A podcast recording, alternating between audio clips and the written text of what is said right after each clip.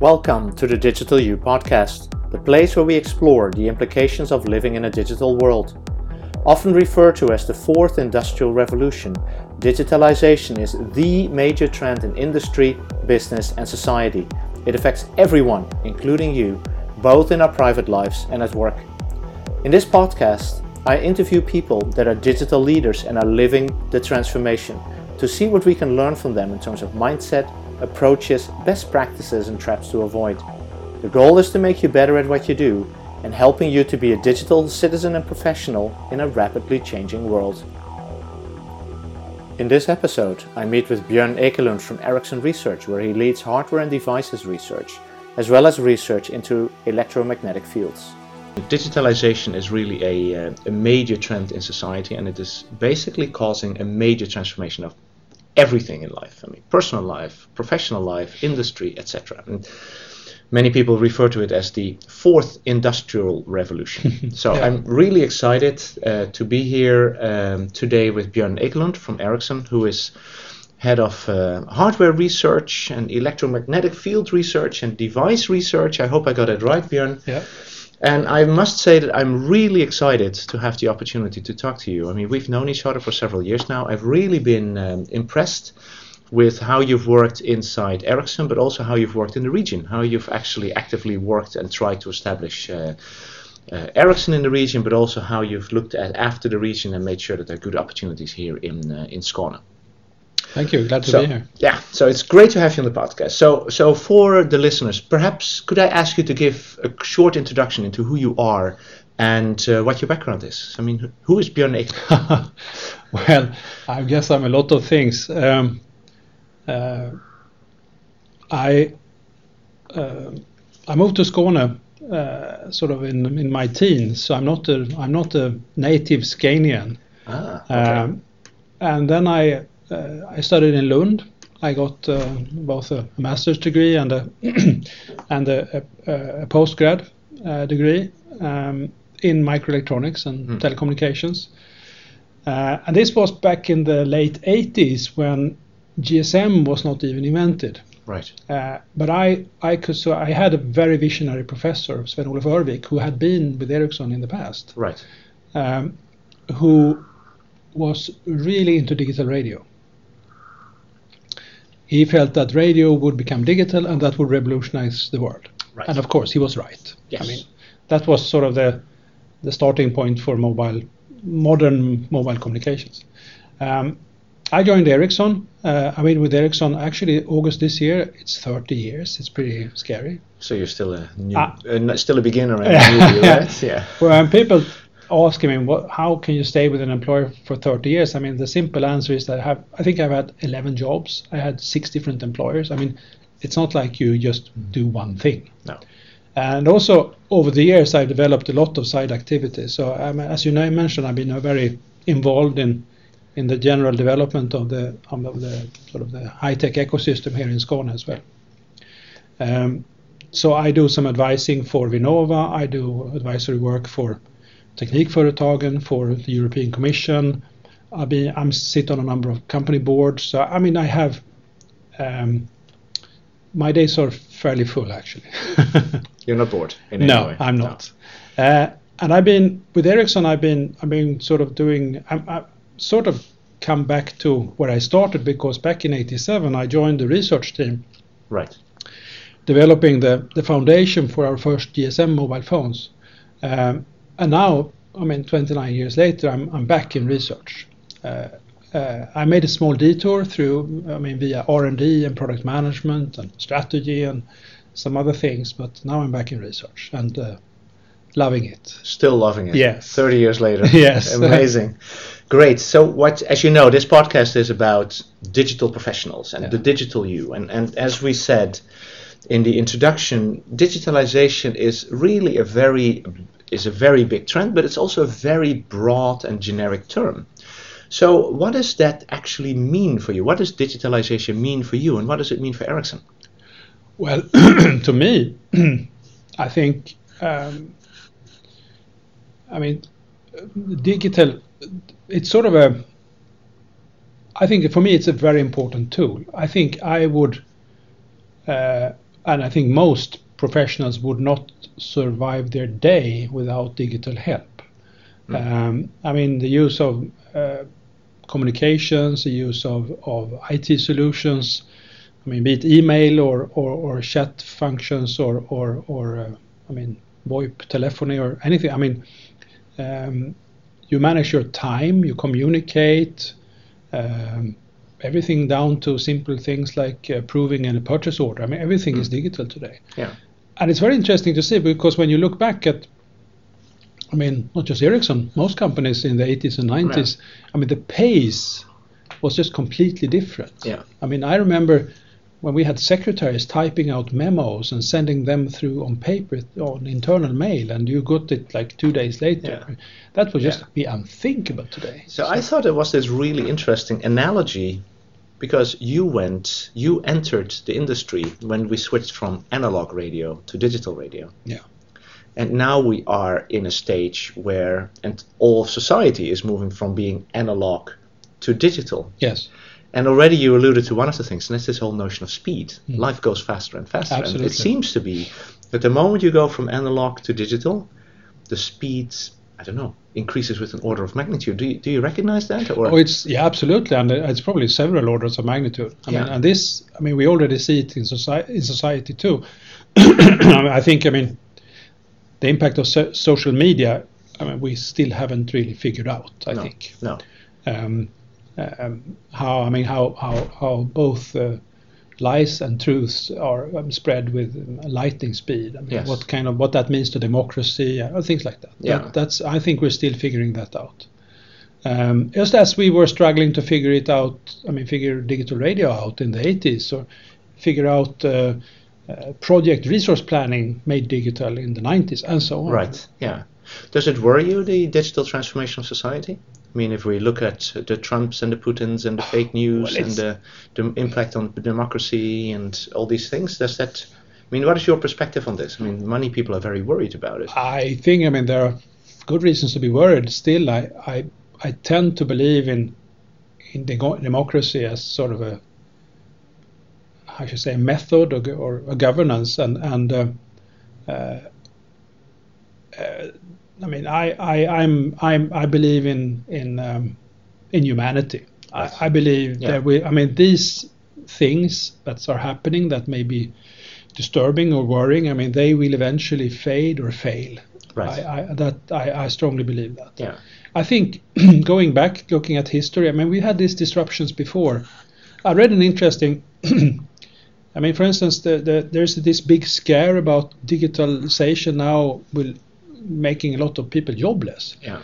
I read a book just actually yesterday about um, uh, uh, interesting book about uh, schoolboys hacking the the um, uh, AT&T telephony system in the 50s in the US, Yes. making blue boxes and black boxes and things like that. Yes. But there was one fact that really struck me, and that was they said that in the 1920s there were over 100,000 telephony operators employed That's a large and over number. over Yeah. a decade they just disappeared. Yeah. And I mean, society, society didn't collapse. No. I No. mean, we've had these things before. Yeah. So I mean, this will happen now. I, I'm sure, for instance, there there'll be a lot of lawyers who will be replaced by software robots. There will be other jobs. Yeah. I mean, disappearing or changing, but there will be new ones. Yeah. No, this all goes back to the Luddites in the 17th century when uh, England automated the textile production, Yeah. uh, basically. So no, uh, so I'm, I'm I'm with you, but I do know that many people are very worried about it. I also do think that we can't just sit still. I think it's healthy to be worried. Yeah. Because worry makes people act. Yeah. But the fact of the matter is that even though many governments want to be much more isolationist, what we now see is that every business and every human being is almost connected to other parts of the planet. So it's very hard for a country to turn isolationist I think if everything in society is actually connected to everything else in society, uh, right? it's actually I think it's impossible. Yeah. So, I mean, for Ericsson, what does digitalization mean for Ericsson? I mean, you have your 5G research. I mean, you're really looking into making communication and connectivity basically embedded in every aspect of life, right? Yeah, I mean, at yeah. least that is how I'm reading Ericsson from the outside. Is that is that how you see it? Absolutely. I think an interesting change that we see now is that, uh, and, and actually we had this discussion with with with uh, even the Swedish government, is that telecom, I mean, which used to be regarded as sort of its own sector, is becoming a component in everything. Right. I mean, if you are in agriculture or mining or manufacturing or transportation, telecom is sort of an essential part of your business going Yeah. forward. Uh, and that's, of course, uh, a huge challenge for Ericsson, but it's also a huge opportunity. Yeah. Um, we are, uh, over the year, I mean, over the past years, we have developed part of, our, of the Ericsson organization is called Industry and Society. Right. that has gone from a fairly modest operation to what is now what is called a customer group. It's a, a fairly big investment. Um, and as you know, I mean, we work with companies like Volvo and Maersk and others digitalizing their operations. yeah. We're working with industries. We have research projects now with Boliden mining, with SKF manufacturing, and so on. Yeah. Uh, so we're broadening our scope quite dramatically uh, in, in in this respect, and it's not just about communicating. It's about uh, cloud services. It's about management systems. Uh, it's about systems integration, uh, asset management. Uh, uh, so, so I mean, the, the sort of the IT part of Ericsson is growing very rapidly. Because that's what I wanted to dive into a little bit before we talk into what uh, dive into what does this mean for individuals. If when when connectivity becomes part of everything, it almost becomes like electricity. It becomes a commodity. Yes. So all the value that a company like Ericsson creates then has to be on top of that, right? I mean, the connectivity itself you need, Yeah. but it's like it's a commodity like electricity or anything else that mm. you talk about. So so what is the strategy that what is the strategy that Ericsson follows to really understand or to really differentiate itself and make sure that it doesn't become a commodity company? Well, I mean, communication may be a commodity, in some situations. um, if you're talking about just getting access to internet in a shopping mall, I mean, Yeah. that may be a fairly sort of simple thing Yeah. uh, when it comes to value. Um, it's not. Um, if it works, it's good. If it doesn't work for a few minutes, I mean, people are maybe a little frustrated, but I mean, nothing bad happens The sky doesn't fall. Yeah. Yeah. if you're remote controlling a car or a bus, Yeah. I mean, they just have to work. Yeah. Or you, if you do some remote, remotely assisted surgery, for instance, Right. something like that. I mean, there are so there is this huge scale of sort of criticality uh, from from sort of very uh, uncritical to supercritical Yeah. and um, I mean, Ericsson's ambition is, of course, to support both ends of this scale. Yeah. Even uh, both the sort of the, the really simple and basic and maybe not very critical communication, but also the really critical and, and, and, and sophisticated and, and, And reliable and secure communication. And what you're saying is that the uncritical communication is maybe commodity, but if it, the higher the criticality goes up, the less of a commodity it It actually is, becomes. it Yeah. is, yeah, And that's where you see Ericsson really differentiate. yeah. Good. So if we talk and change perspectives a little bit, and we look at individuals, yeah. So I'm as a digital professional, if you want. I mean, what does this mean for individuals working in companies? What does this mean for individuals in society? I mean, what are the key reflections that you have about how do I become a digital professional? what does it even mean to be a digital professional? Yeah, I, I wish I had the answer. I think I am one, but I'm not sure. Well, you told me when we before we started, you sit now in coffee shops working. Uh, Björn. That's already good maybe step. I don't know if that is the definition of a digital professional. uh, I mean, reading emails in a coffee shop. Um, uh, there may be more to it. I think. Um, um, I think what. well, it's a difficult question. Over the years, I.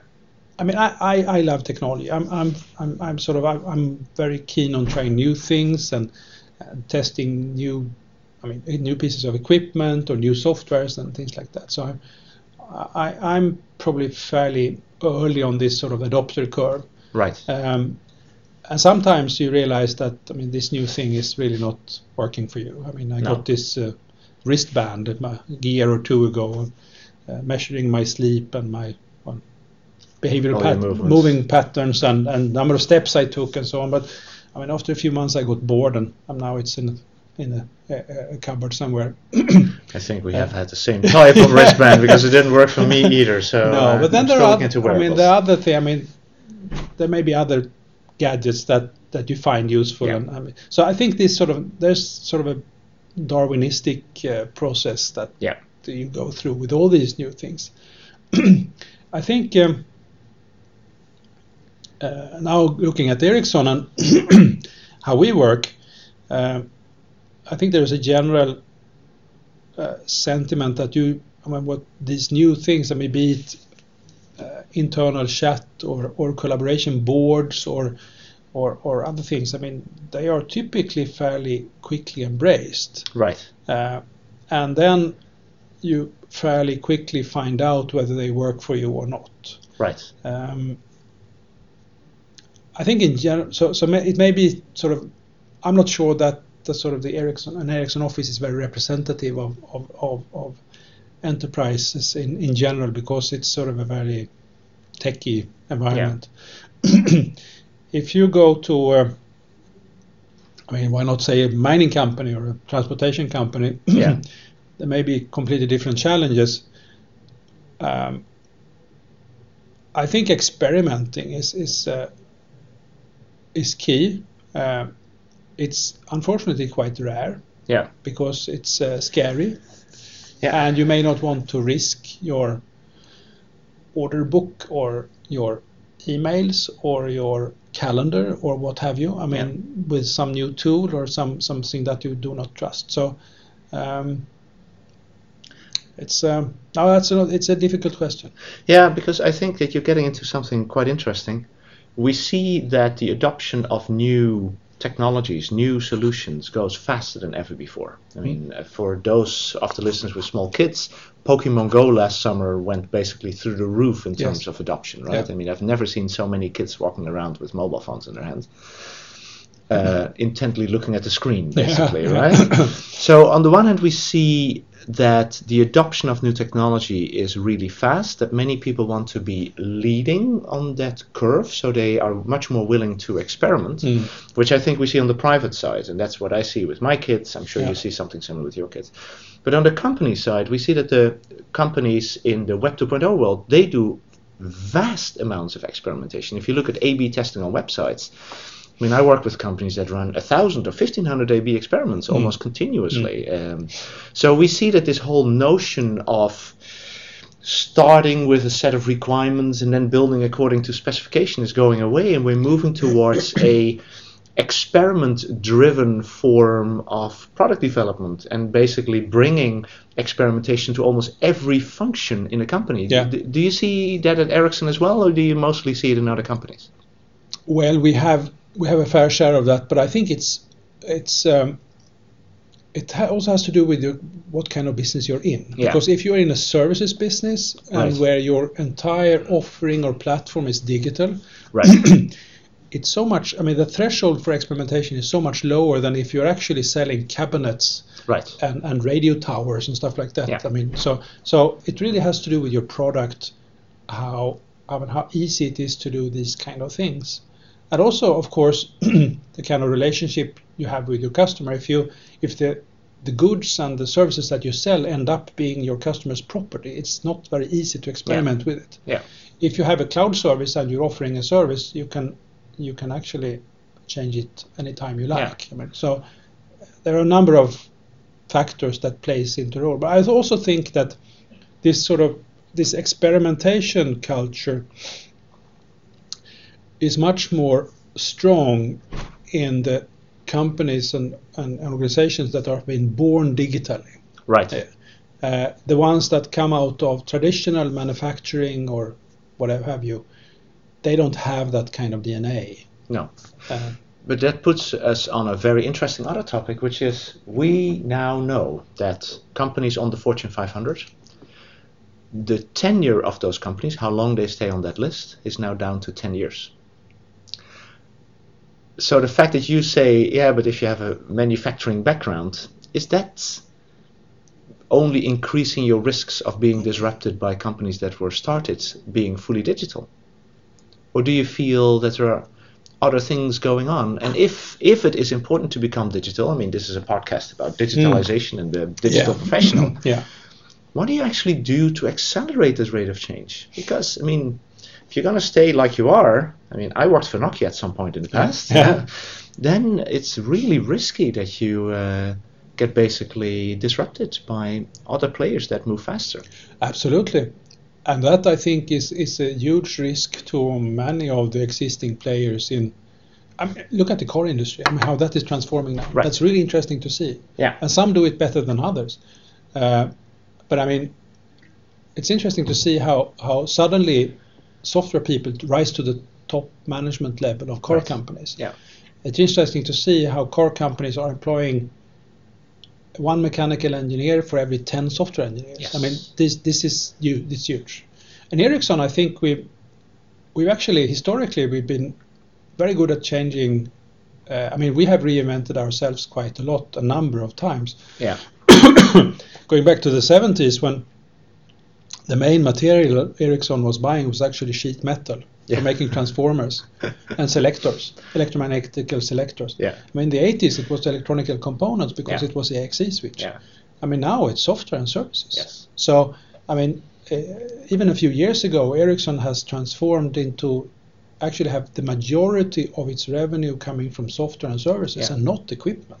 So help me understand, Björn, because I cannot resist identifying the irony of you accepting the job to be hard, uh, head of hardware research in a company that is predominantly software. help me understand. What were you thinking? it's the best job.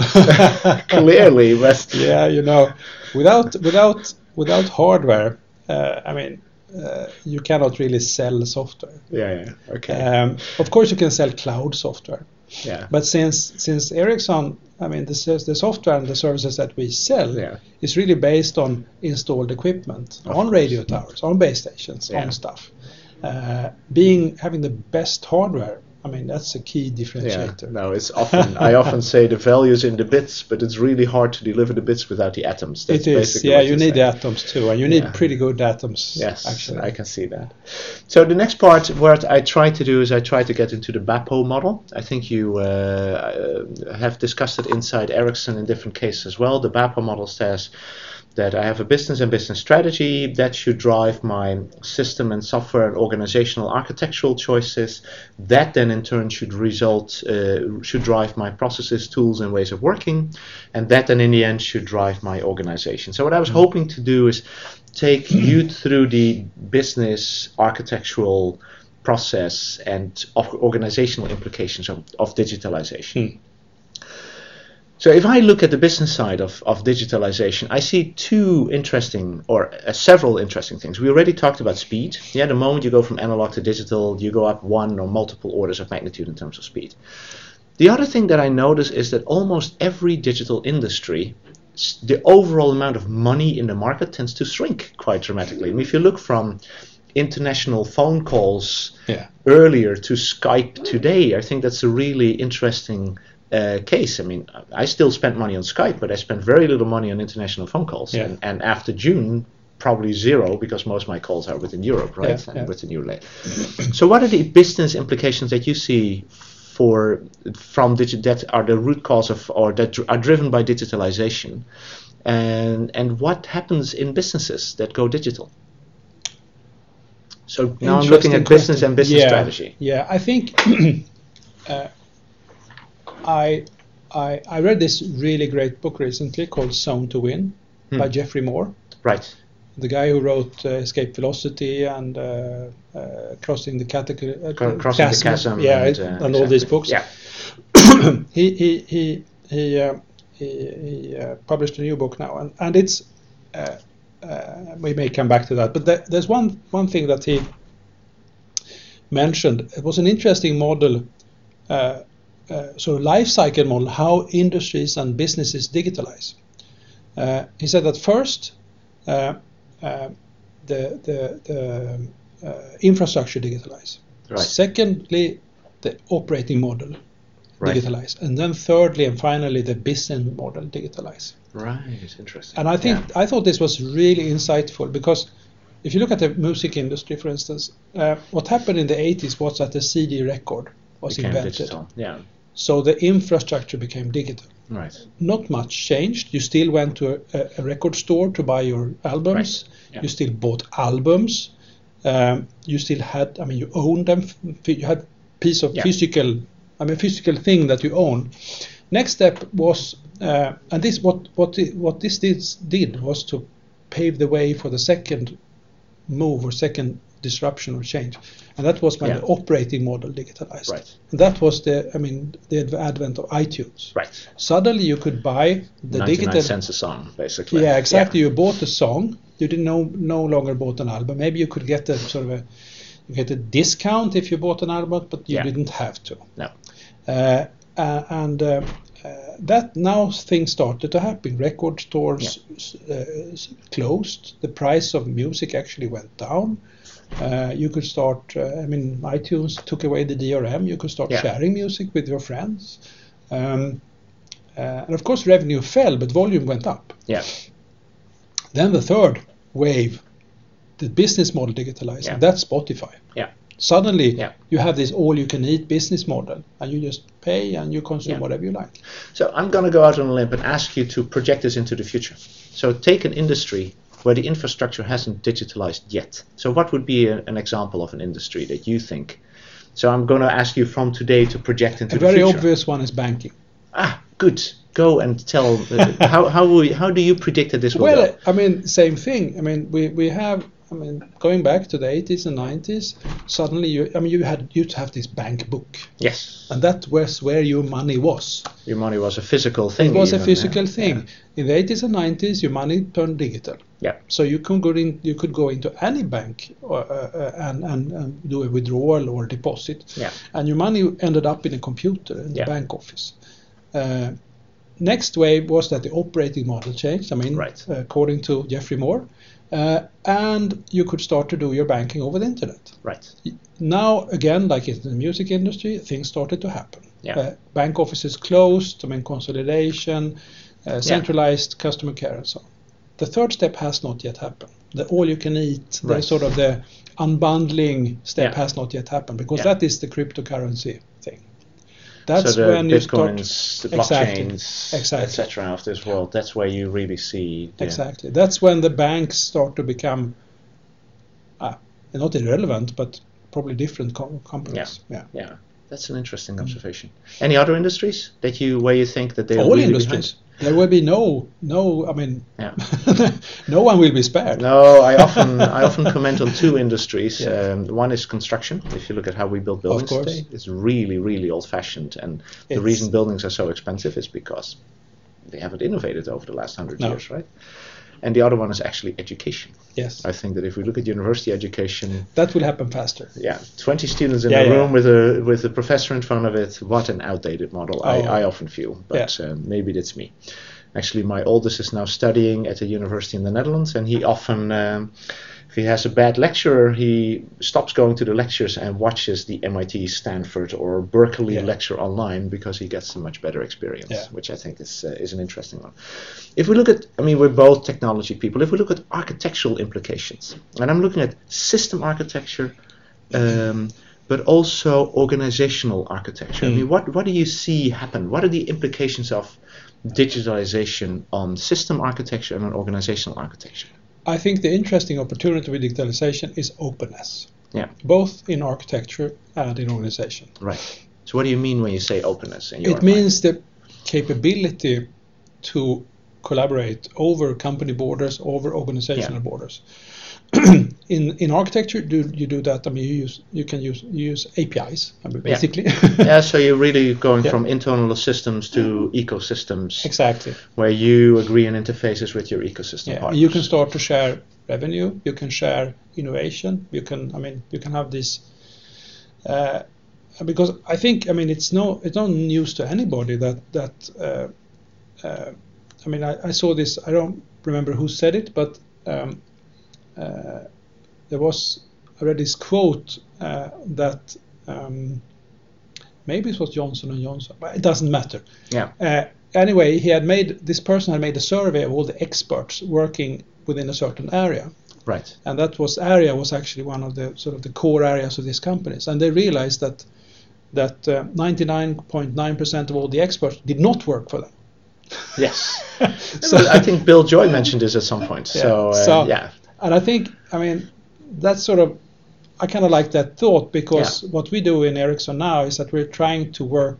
I mean, historically we've been very monolithic and sort of we've been doing everything ourselves. I mean, even Yeah. down to what have you? I mean, compilers and stuff. Yes. Um, that is now changing very, changing very rapidly, and, and we, we're turning to a model where, where we, we rely much more on opera- uh, collaboration. I mean, Yeah. we, we're opening up these garages, Yeah. Ericsson Garage, all over the place. Um, we have all sorts of, of collaborative programs, both in research and product Yeah. development, and rely much more on partners that are, I mean, they're not competitors, but they do stuff we could do, Yeah. but they probably do it better, Yeah. and they do it faster. Yeah. Uh, so, and, and this is sort of, I would say, this is both organization and architecture because they go together. Yeah. If you build a system and you organize and you put your project organization, you typically mimic the architecture in your project organization to some extent. So if you have external partners, they will also be part of that organization mean, Yeah. somehow, Yeah. uh, and they will connect to your system somehow. Yeah. And and so so I think they sort of go together. So I have two directions I want to go to. I want to go to where do the organizational boundaries go? That's what I want to do uh, uh, next because I think if you go back to the 60s with the whole transaction cost theory, mm-hmm. what we're actually seeing is that the cost of cross organizational transactions is actually going down, mm-hmm. which makes doing things inside the borders of the organization less relevant. But before we go there, I wanted to talk about the word expert. Because one of the definitions of expert that I heard that I really liked is an expert is someone that tells you why something cannot be done. Yeah. And what I look as if I combine it with innovation, innovation is always about breaking the rules. Absolutely. Yeah, you're always changing the rules. I'm I'm struggling with understanding when is expertise valuable. Yeah, I gave a talk last week and I said, you know, if you've worked anywhere for 25 years, your opinion is probably not so relevant because the world is changing so fast Yeah. that whatever you learned 25 years ago doesn't really mean anything anymore. But of course, at the same time, experience is really valuable, right?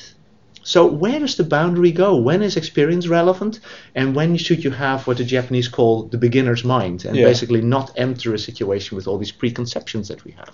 Do you have any thoughts there? Yeah, I think one thing that I've, I mean, I've been, I've been involved in innovation for a long, long time, and and one thing that I learned, um, That's why you have all the gray hairs, right? uh, it is, yeah. uh, one thing I learned over the years is that as you get more experienced and you burn your fingers a lot of times, and you do, uh, uh, I kind of liked. What, I think it was Einstein who said that uh, when I when I um, I never fail. I either succeed or learn. yes. Yeah, yeah. That's an interesting one. Yeah. I think that's pretty good. Uh, what I've learned is that, and became aware of, is that you develop what I call anti-creative reflexes. Yes. Because you, as an expert, you become less open to learning because you think you've seen it already or something. Yeah, you've seen it fail. Yeah. And you see, but you you have to keep in mind you've seen it fail in another context. Yes. It's never exactly the same context. It's never the same conditions, same environment, uh, and so on. Uh, so these anti-creative reflexes, uh, they they they often kill off ideas before you're almost aware of them. Yes. Yeah. And Interesting. this is an Interesting. interest. If you start, this is. I think this is really the key to maintaining your creativity. To sort of to be, become aware of these reflexes and how Right. they kill off ideas before you even almost have them. Interesting. So, can you give some examples of some of the reflexes that you've run into over the years? Well, I mean- by other people, of course. You, you don't have any of those, but still. No, I think you know. I think um, this, uh, uh, you caught me off guard a bit. I think um, I mean we've all been uh, in projects where things have not worked out. Yes. And you know exactly why, and you try to avoid that. Uh, but then, I mean, past 10 years and Moore's law do a lot Yeah. of things to everything. Software technology changes, Society society, changes. everything changes, Yeah. and suddenly that old uh, sort of uh, Thing that didn't failure. Yeah. I mean, that's that's so irrelevant. yeah. Uh, I think, I mean, there are interesting examples now. This is an old example, but for instance, in the 80s, um, late 80s, uh, switched capacitor filters on chips became very popular Right. Uh, uh, because suddenly you could do them. Yeah. I mean, the idea was like 35, 40 years old, but in uh, when that was invented, it was not really practical because Yeah. it was too costly. You didn't get the performance. You had too much Yeah. noise and so on. But then, I mean, 30 years later, uh, with the semiconductor technology and so on, it suddenly became a really good idea. And I'm sure there are tons of things like that around that used to be, I mean, quote unquote stupid, Yeah. that are not no longer stupid. So I think that that's one of the hardest things. When can you rely on your expertise and know without having to repeat the mistake that Yes. this is not going to work? And when do you know that, or when should you accept that you the learning that you had at some point in the past is no longer valid? I And think, that balance is really hard to figure out. my yeah, it is, it is, and and uh, if not impossible. I mean, uh, I believe in the creative conflict. Right. I believe in mixing disciplines. I mean, I believe in mixing individuals Right. because then the experts they can both be experts or they can i mean the whole team can be experts Yeah. but if they start to question each other then you can get out of these sort of lockdowns that Yeah, you may have Yeah. Exactly. Good. That was an interesting one, and interesting to hear it from a Swede, who, where I experience the Swedish culture as the most consensus-driven culture that exists. So, but that's funny. I want to combine the processes, tools, ways of working, and the organizational part with the discussion that we just uh, parked a little bit. Many discussions around organization these days are concerned with doing away with hierarchy, doing away with managers, to move towards cross functional teams, to make everyone involved in the same team almost to make things happen. So you're really cross functional rather than having to go up and down the hierarchy, which is really slow and Hmm. all these other things. And my feeling is that if we look at digital professionals, yeah, that's where I think, where I see the world going, that we're doing more and more away with manager jobs and hierarchy, and more more it's about collaboration, collaboration within interdisciplinary teams within the organization or cross-functional teams, but also across organizational boundaries. What do you see happen in your context? How does Ericsson move into that direction? Because the moment you go of an organizational boundary, I mean, there's no hierarchy anymore, right? Hmm. Although you could say that if Ericsson, a 100,000 person company, works with a small startup, I mean, there is a bit of hierarchy, but, Yeah, but still, there's no formal reporting hierarchy anymore. Do, do you see this trend happen, and where do you think it will take things going yeah forward? we are. I think this culture of uh, i should say informal teams or sort of not well i guess informal teams is a good word.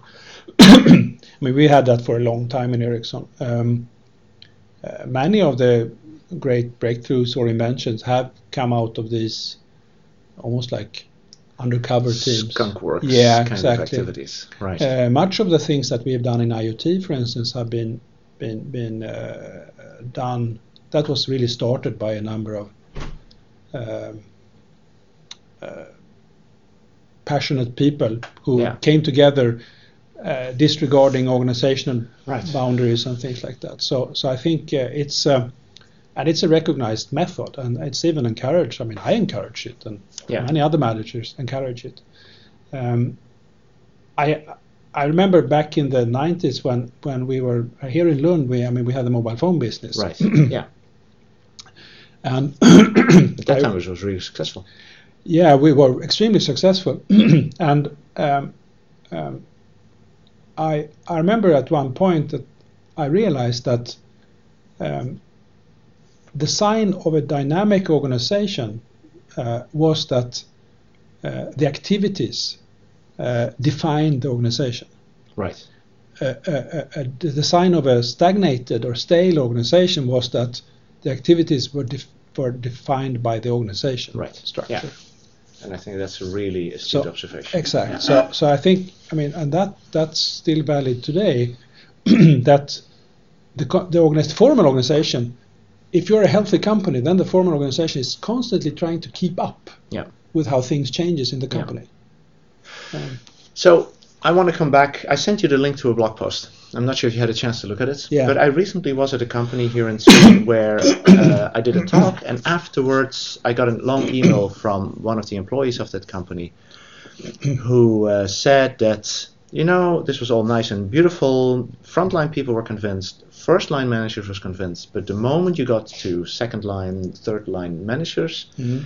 these people were much more concerned with their position than with the actual innovations that people were Yeah. were driving, and that we saw that we have the dynamic organization at the bottom, but then we had the stale organization at the top. yeah. Do, do you recognize? I mean, of course, this was not Ericsson, this was not a company, but do you recognize these tendencies in organizations that you walk into? I think that's a tendency in every big organization. Yeah. yeah. I, and how do you I- overcome that? Yeah, I think there are many different ways to address that. I think um, one is, as many as always, it starts at the top. I think. Yeah. Um, I think we see a really interesting change now with our new CEO in Ericsson, for instance. The kind of things he emphasizes, the kind of things he prioritizes, Hmm. the messages he sends to the organization. I think Can you give an example of something that you feel really embodies this new way of thinking?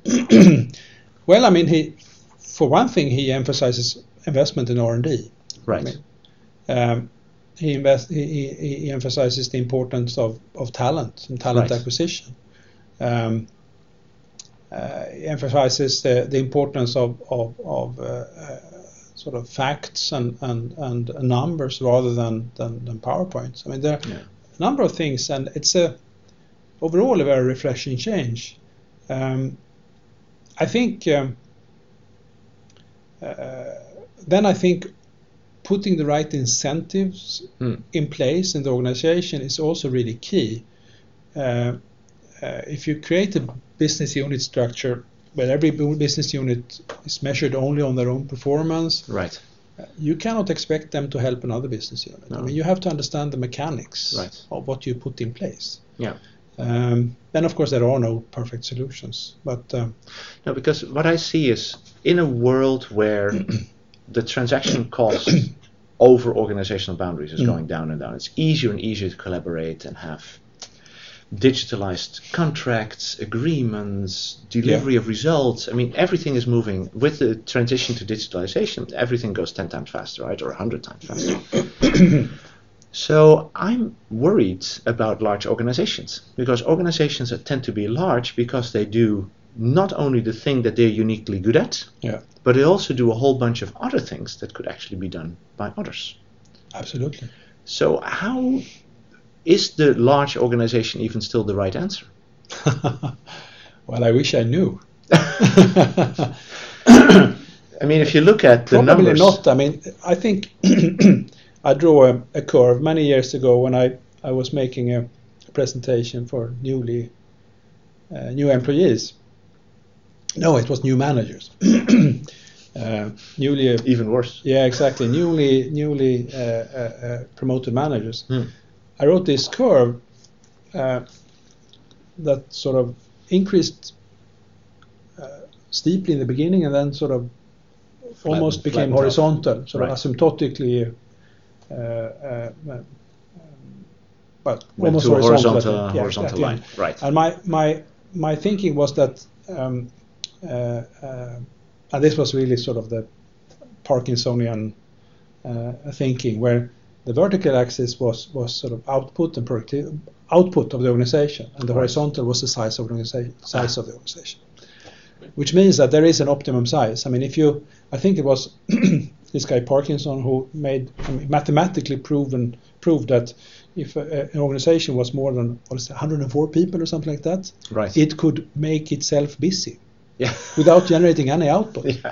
of course, it was a joke, but I mean, there's a there's a certain degree, there's sort of a, a part, a piece of, of truth in that. Yes. So, of course, I mean, uh, you if you have ten people, ten engineers creating a certain output, adding another 90 will not multiply the output by 10. No. Maybe just three or two. Yes.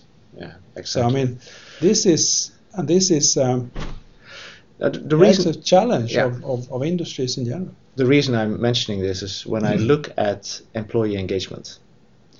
If you look at traditionalist baby boomers, Gen X, millennials, you see that the engagement of people working in large companies actually goes down for every generation that appears. Mm. So it's, I, I really find it interesting to see what will the organization of the future look like. Yeah. Especially if we see many examples of organizations that, for instance, have done away with managers altogether Mm. and that basically are completely self-empowered organizations.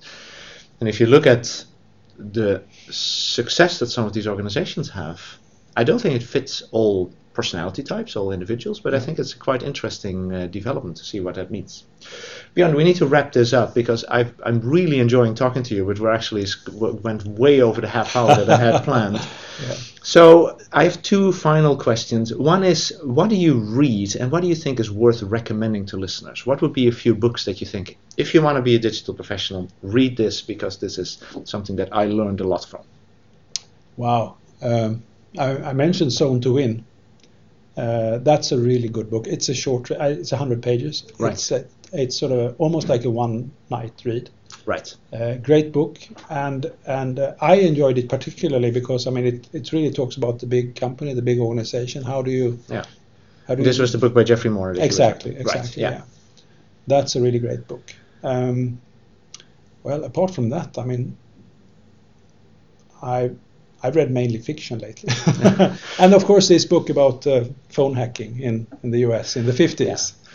It's interesting that you mention fiction because the previous episode was with Frank Buschmann, and he works on robotics in Siemens, and he had started to read a lot of science fiction again. Had gone back to the old Asimov books Oh, yeah, around Foundation. I, Robot and Yeah, the yeah. Foundation and all yeah, those yeah. books, because he felt that he could find most inspiration there rather than in non-fiction books. Did, did you? Is there any fiction book that jumps out at you that you think really is related to this discussion? It probably is if I if I got a little more time to think. Um, um,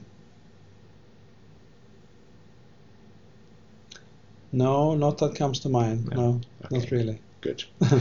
Finally, what would be the three things that you would recommend to listeners that want to become digital professionals or perhaps already are digital professionals but want to strengthen their performance? What would be the three things that you would recommend to them? Wow.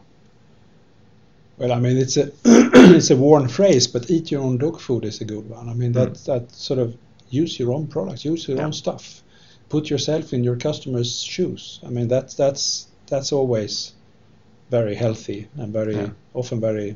Um, At Intuitive, we always Good. said eat your own caviar because yeah. why make bad stuff for other people and Yeah. eat good stuff yourself? So we wanted to have good stuff that was good for everyone. Then, then I think um, uh, experimenting. I mentioned that before. Uh, being a little brave and trying Yeah. out new things. That's that's uh, and and um, keep a backup. if it if it goes wrong, if was, it that, goes south. was that the third recommendation? no, no, that's actually part of the experiment. That's Yeah. sort of sound experimentation. That's with the backup. Uh, uh, the third thing was, I think that comes down to what I talked about before. This uh, anti-creative reflexes. I mean, expose yourself to other Yeah. environments, industries, your people. I mean, Yeah. yeah. Um, push yourself outside of your comfort box. I mean, Yeah. Björn, thank you so much for participating in the cont- in the podcast. I really enjoyed it. I hope Me you too. Uh, you enjoyed this, this discussion as well. And uh, I really look forward to uh, the responses from the listeners. Great. So thank you for taking for Thank taking you. the time today. Thank you for listening to this episode of the Digital You podcast. If you want to stay informed of my upcoming podcasts, blog posts, videos, books, courses, and research articles, go to my website at www.janbosch.com or send me email at jan at janbosch.com. Join the mailing list and receive regular updates that help you become a digital leader.